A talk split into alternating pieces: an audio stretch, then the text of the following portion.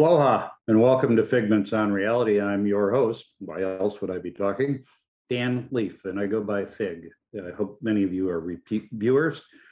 Uh, Figments on Reality is a look at uh, things in the news, but it's non-political and without vitriol. And even though I'm going to be talking about the Washington problem in national security, I'm not going to be talking politics and not going to be naming names because I don't think that does much good. I'm going to talk about systemic issues in our national security community. But before I do that, I have to acknowledge the 20th anniversary of the attacks on the World Trade Center, the Pentagon, and uh, of course the crash at Shanksville, Pennsylvania. I was in the Pentagon on September 11th, and I've watched several uh, documentaries uh, sort of revisiting that day, that incredible day. And I'm struck by how many of the people at the time from all political perspectives talked about the anger and revenge that they needed.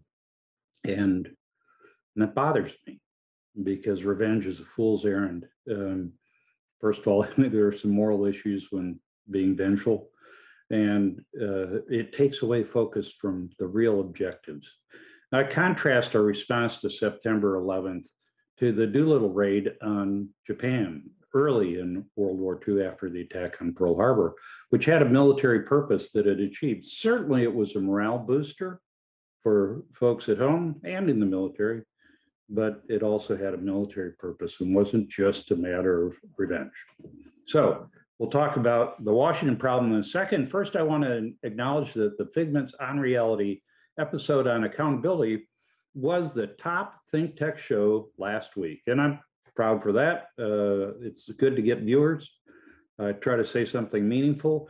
And in this case, the accountability ex, uh, episode where I talked about the need to fire, relieve people who hadn't performed the mission well, it's had some effect because this weekend, the Naval Academy football team fired their offensive coordinator because of their dismal start to this year, including a, a lopsided loss to the Air Force Academy.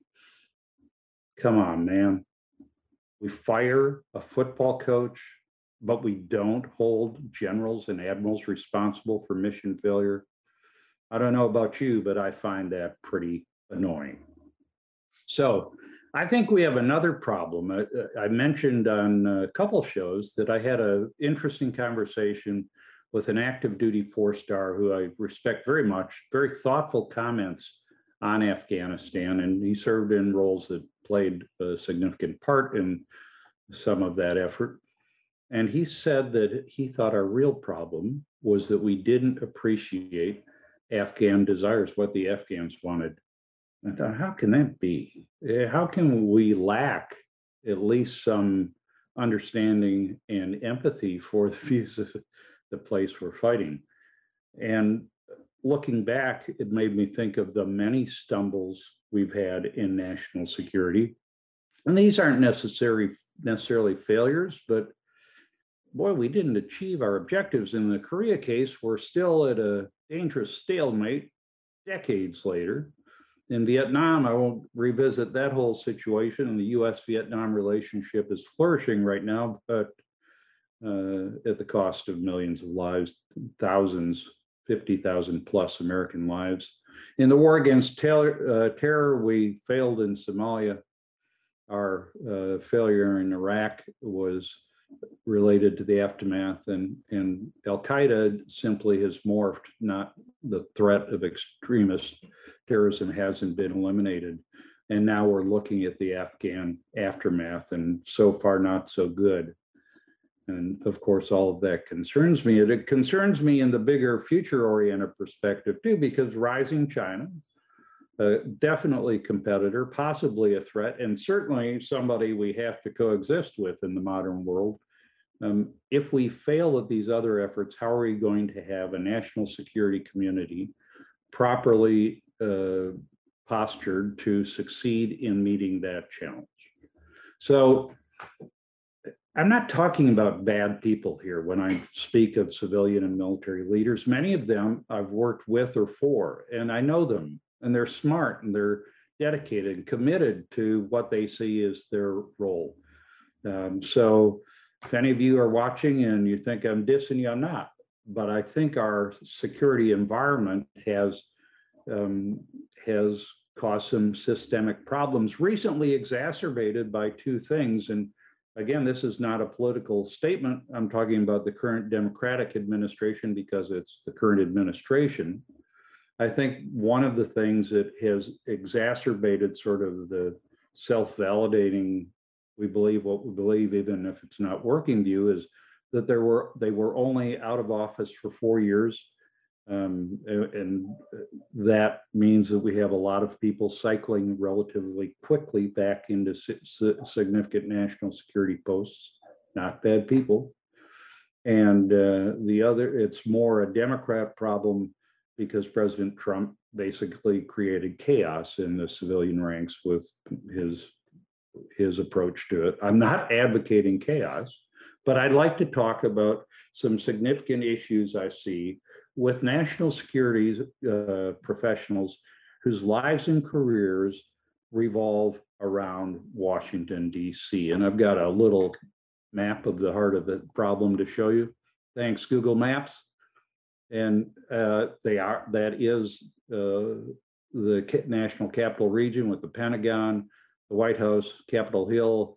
Uh, we don't show all the think tanks that are in or just outside that view, uh, but it's the heart of our national security uh, community, and it's kind of insulated and isolated.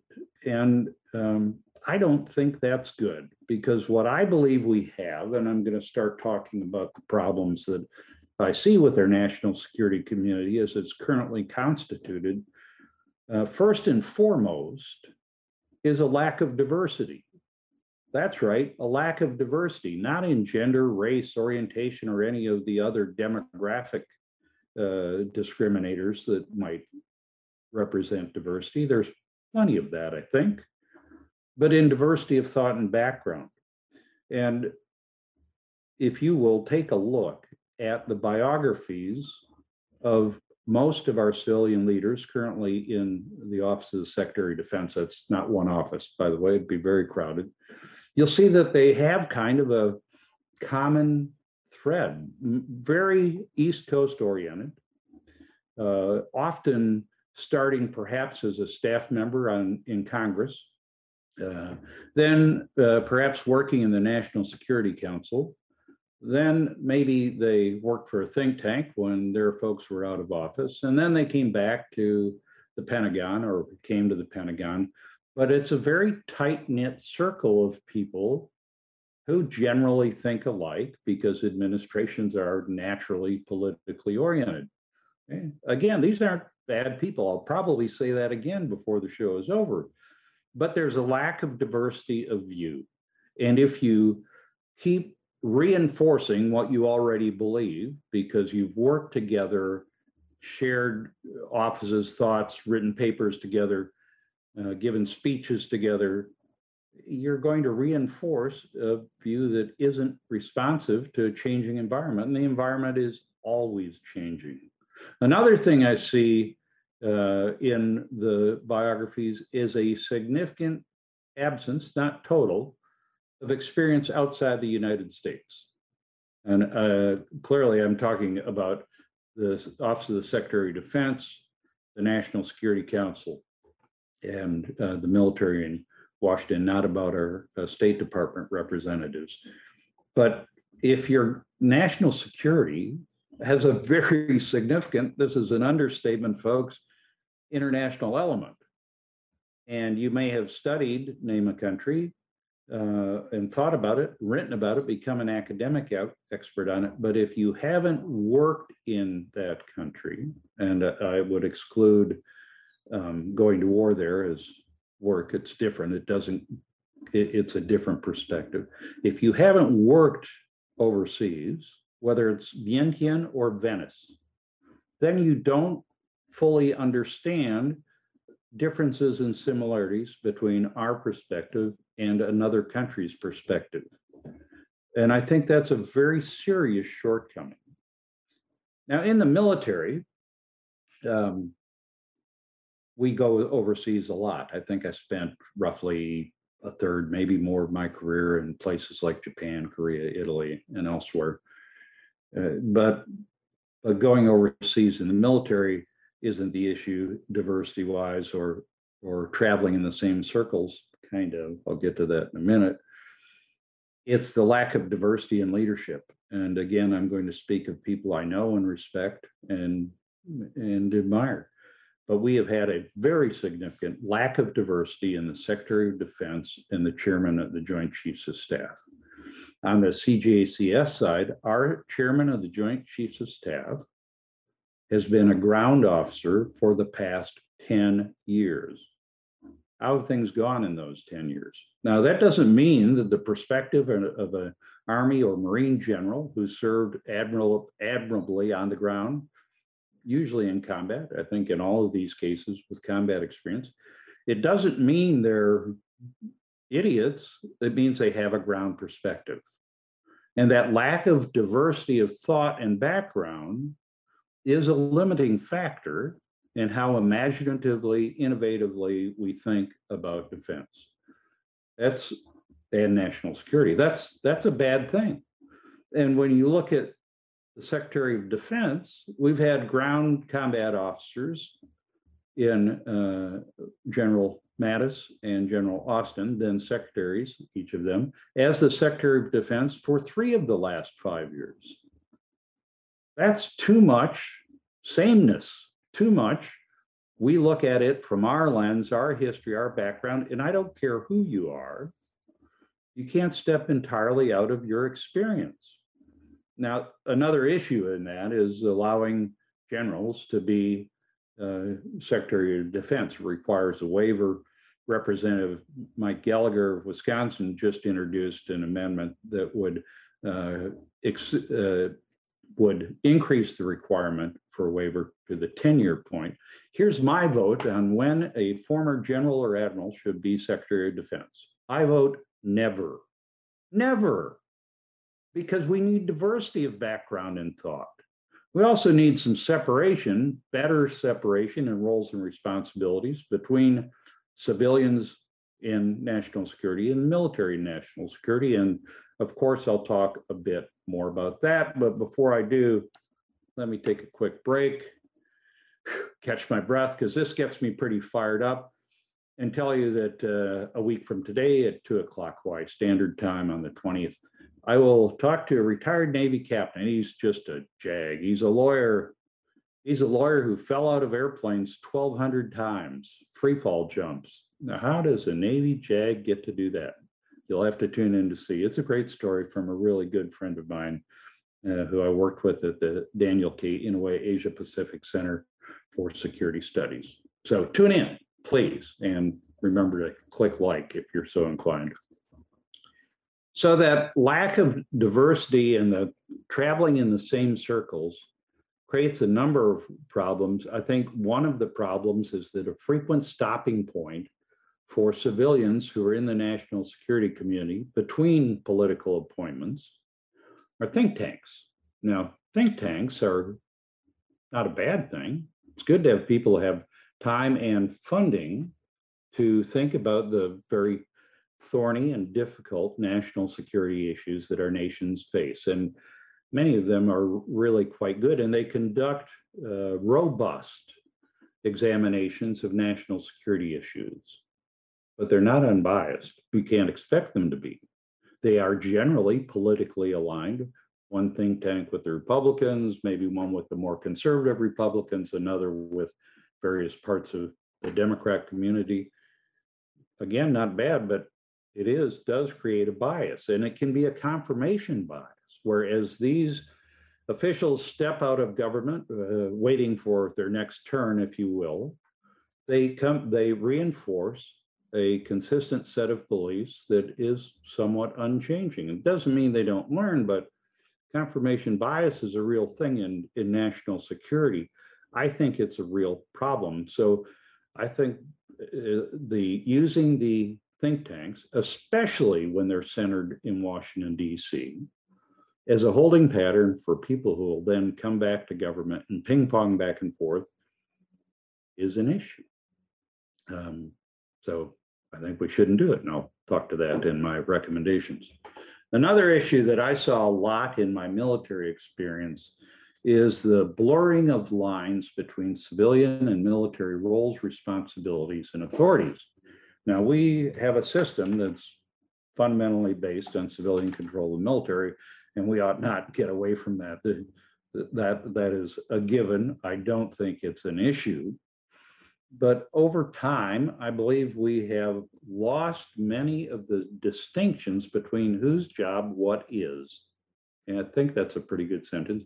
Whose job is what? Maybe that's better sentence. And, and some of that's due to technology and the times. We can communicate perhaps too much. We can jump on Zoom or pick up a secure phone and, and collaborate. Uh, collaboration is uh, useful, but it shouldn't always be the case. The military should have one perspective, the civilian leadership's perhaps not a distinctly different, but a- they play a different role, oversight and direction. And the military is focused more on execution. And even within the military uh, departments, Department of the Air Force being the example I'm most familiar with, we've blurred, blurred those lines.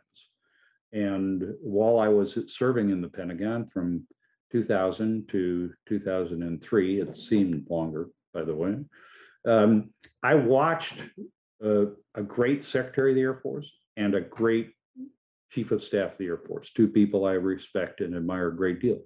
But they put so much emphasis on collaboration that they lost the, the goodness of the dynamic tension that should exist. Um, the uh, that there's a reason uh, that we have different roles, and that tension creates a debate and dissent that leads to a more considered de- decision. Sometimes significant disagreement, and in that case, we default to uh, civilian control of the military. But that's uh, that's healthy, and it creates a, a better environment for making good decisions. Now, my perspective on division of roles and responsibilities was emphasized in 2007. For a brief but glorious two weeks, I was the acting commander of then US Pacific Command. And it was a temporary thing, and I knew that. I was holding the place between uh, two admirals, Admiral Fallon and Admiral Keating, waiting for Admiral Keating to be able to get confirmed and in place. But at the ceremony, where uh, Admiral Fallon uh, was relieved to be sent to Central Command. Uh, General Pace, the chairman of the Joint Chiefs of Staff, was there. And after the ceremony, he uh, took me aside and he said, Dan, um, I know you're acting, but don't think that way. And if you need to do something, do something. You are the combatant commander, and it'll be great if you can keep uh, Secretary of Defense and me informed, I think more than great, necessary. But if you've got to do something, do something. And the, that's a key separation in roles and responsibilities. Every uh, Pacific Command and Indo-Pacific Command commander I've, I've ever known, and I've known most of them for a long time, has said at some point to somebody either in uniform or out, hey, um, that's great, but I don't work for you. I work for two people, the Secretary of Defense and the President of the United States. And that's a, that's organizational discipline to stick to your roles and responsibilities. And it helps you ensure, again, that you're not in an echo chamber, getting the same views bounced off the same walls uh, eh, that reinforce things that might not be working and recently haven't worked. So I think that's really important. I also served on the Air Force Scientific Advisory Board. Now, 39 of the members of that board were uh, really smart engineers, scientists, geniuses uh, with remarkable backgrounds. I was the dumb fighter pilot to give an operational perspective. Um, but we were all outsiders, unpaid outsiders, to give scientific and developmental advice to the Secretary of the Air Force because they need it. Again, a distinct role and responsibility separation.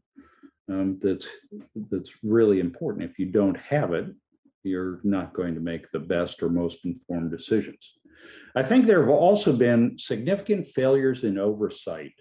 Uh, and I watched as part of my reflection on the events of 20 years ago, I watched uh, with my wife at her suggestion, a documentary on Netflix about the attacks on September 11th. And I was most struck by the statements of Representative Barbara Lee, Democrat from California. And she's not my representative, so I don't know a whole lot about her politics, but I suspect she and I differ on many issues. Uh, here's one thing we don't differ on. She was the only person to vote against the authorization for use of military force in 2001 that gave broad um, authorities to the executive branch to wage war in response to the attacks on 9 11. No senator, no other representative dissented with that. That's stunning to me. Now she was pilloried for it. And I remember the emotion of the time. I remember the terror on the faces of the people running from the collapsing Twin Towers, which it, even though I was in the Pentagon, that's my starkest memory of September 11th.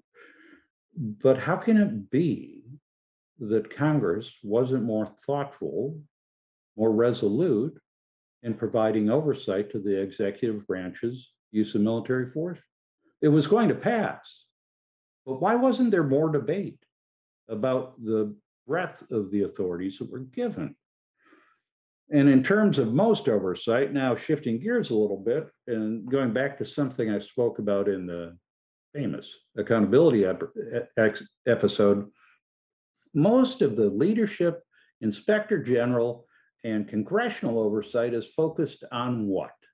It's focused on procurement and personal conduct, not on the mission. So these oversight agencies should look at failure with genuine accountability. A GAO report that says, hey, you didn't do a good job. If it doesn't have any impact, it might as well be about the current baseball season in terms of effect on national security. I'm a baseball fan, but it's not as important as national security and accomplishing the mission. So all of these factors, the lack of diversity in our leaders, a lack of thought diversity, diversity of thought, the echo chambers, including think tanks, not limited to that, the blurred lines of authority and responsibility, um, and the failures of oversight are problems. There are another final problem that I'd cite is the fact that our leaders play to the public too much. That's not a new problem. You know, our delay, our entry into World War II was delayed by public opinion. You've got, I mean, it's you have to uh, play to the public, but it seems when we get into mission execution, too much of that uh, comes front and center and not of executing the mission. And when it doesn't go well, living living up to your responsibility in public. Um, all of these factors, again, the the diversity, lack thereof, echo chambers, blurred lines, uh, failures in oversight, and uh, the the interest in public opinion and therefore votes have led us to an unjustified confidence best described by my new favorite word hubris and i've talked about that before too if we look back at that list that i showed earlier of national security stumbles we shouldn't be very confident we should be really confident in our capability our military capability but we shouldn't be too high on ourselves in terms of our application of said capability. Uh, and we are. So I have a question and uh, from a viewer sent by direct message, and let me read it. So we also see sameness demographically among national, uh, military and national security leadership. Most of the people in leadership are white men. Shouldn't we begin by diversifying leadership to include more women and people of color, which will lead through to diversity of thought? Absolutely, and I think we've done that. Uh, while I was the director at APCSS, women, peace, and security was my top priority. Nobody gave that to me, but because of the importance of diversity, we more than doubled the participation of women, and it had a significant impact in the quality of discussion and learning that went on at the center.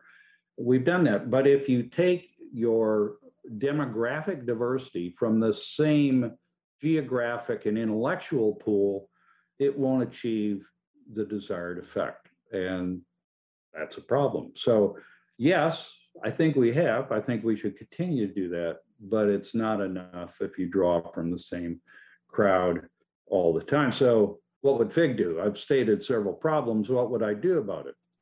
Um, because we have to do something so we do better facing the significant challenges of the future. And here's what I do. First of all, something I didn't mention is most of our civilian leaders are not organ, they're experts and they're in some cases brilliant.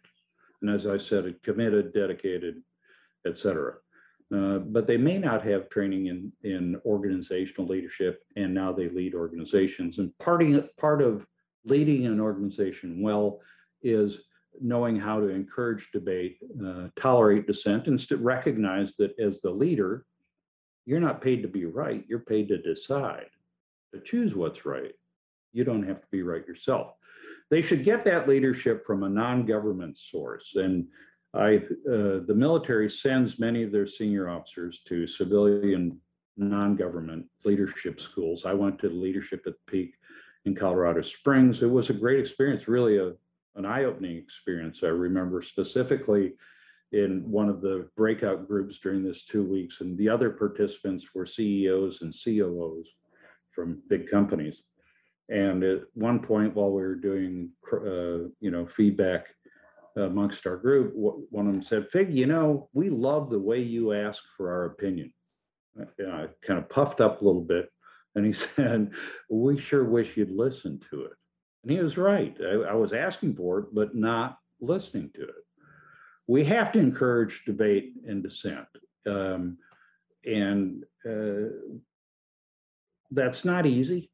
Again, you have to be, uh, you, you have to make a decision at some point. We should mandate overseas experience uh, for senior national security officials. Some of them have it, but that's a congressional oversight issue. They can mandate it we should consciously diversify our great civilian corps from beyond the East Coast, even Hawaii, perhaps not me, but even Hawaii. Uh, and we should put some limits on the revolving door for, uh, for going from Congress to the National Security Council to think tanks, and perhaps maybe two two events uh, for a total of six years maximum, because change is good, new thought is good, refreshing the gene pool is valuable. In DoD, I think we could do the same thing. And, uh, and that means that we could say you can't serve more than two consecutive assignments in Washington DC as a senior colonel and above military officer uh, over the course of no more than six years. Many of the generals and admirals would like that because it would get them out of Washington. But it's important to get away from the insular nature of it. And then legislatively revitalize separation of civil and military authorities. And that starts with prohibiting a former general or admiral from being the Secretary of Defense. Now, some of this might be um, might be wishful thinking, but it's really important, and we have to take it on because our national security matters.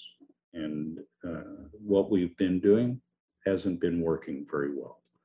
So we're at the end of a very rapid 30 minutes. Um, thank you for watching uh, and uh, invite you to tune in, as I said, to Figments, the Power of Imagination next week and listen to somebody defied gravity. I thank Think Tech Hawaii for supporting this. We're all nonprofit in this business. We're not doing it money for money. We're citizen journalists trying to encourage a thoughtful, respectful debate on issues of the time. So please donate to Think Tank if you have the wherewithal and the will to do so. I'll see you next week on Figments, the Power of Imagination. Aloha.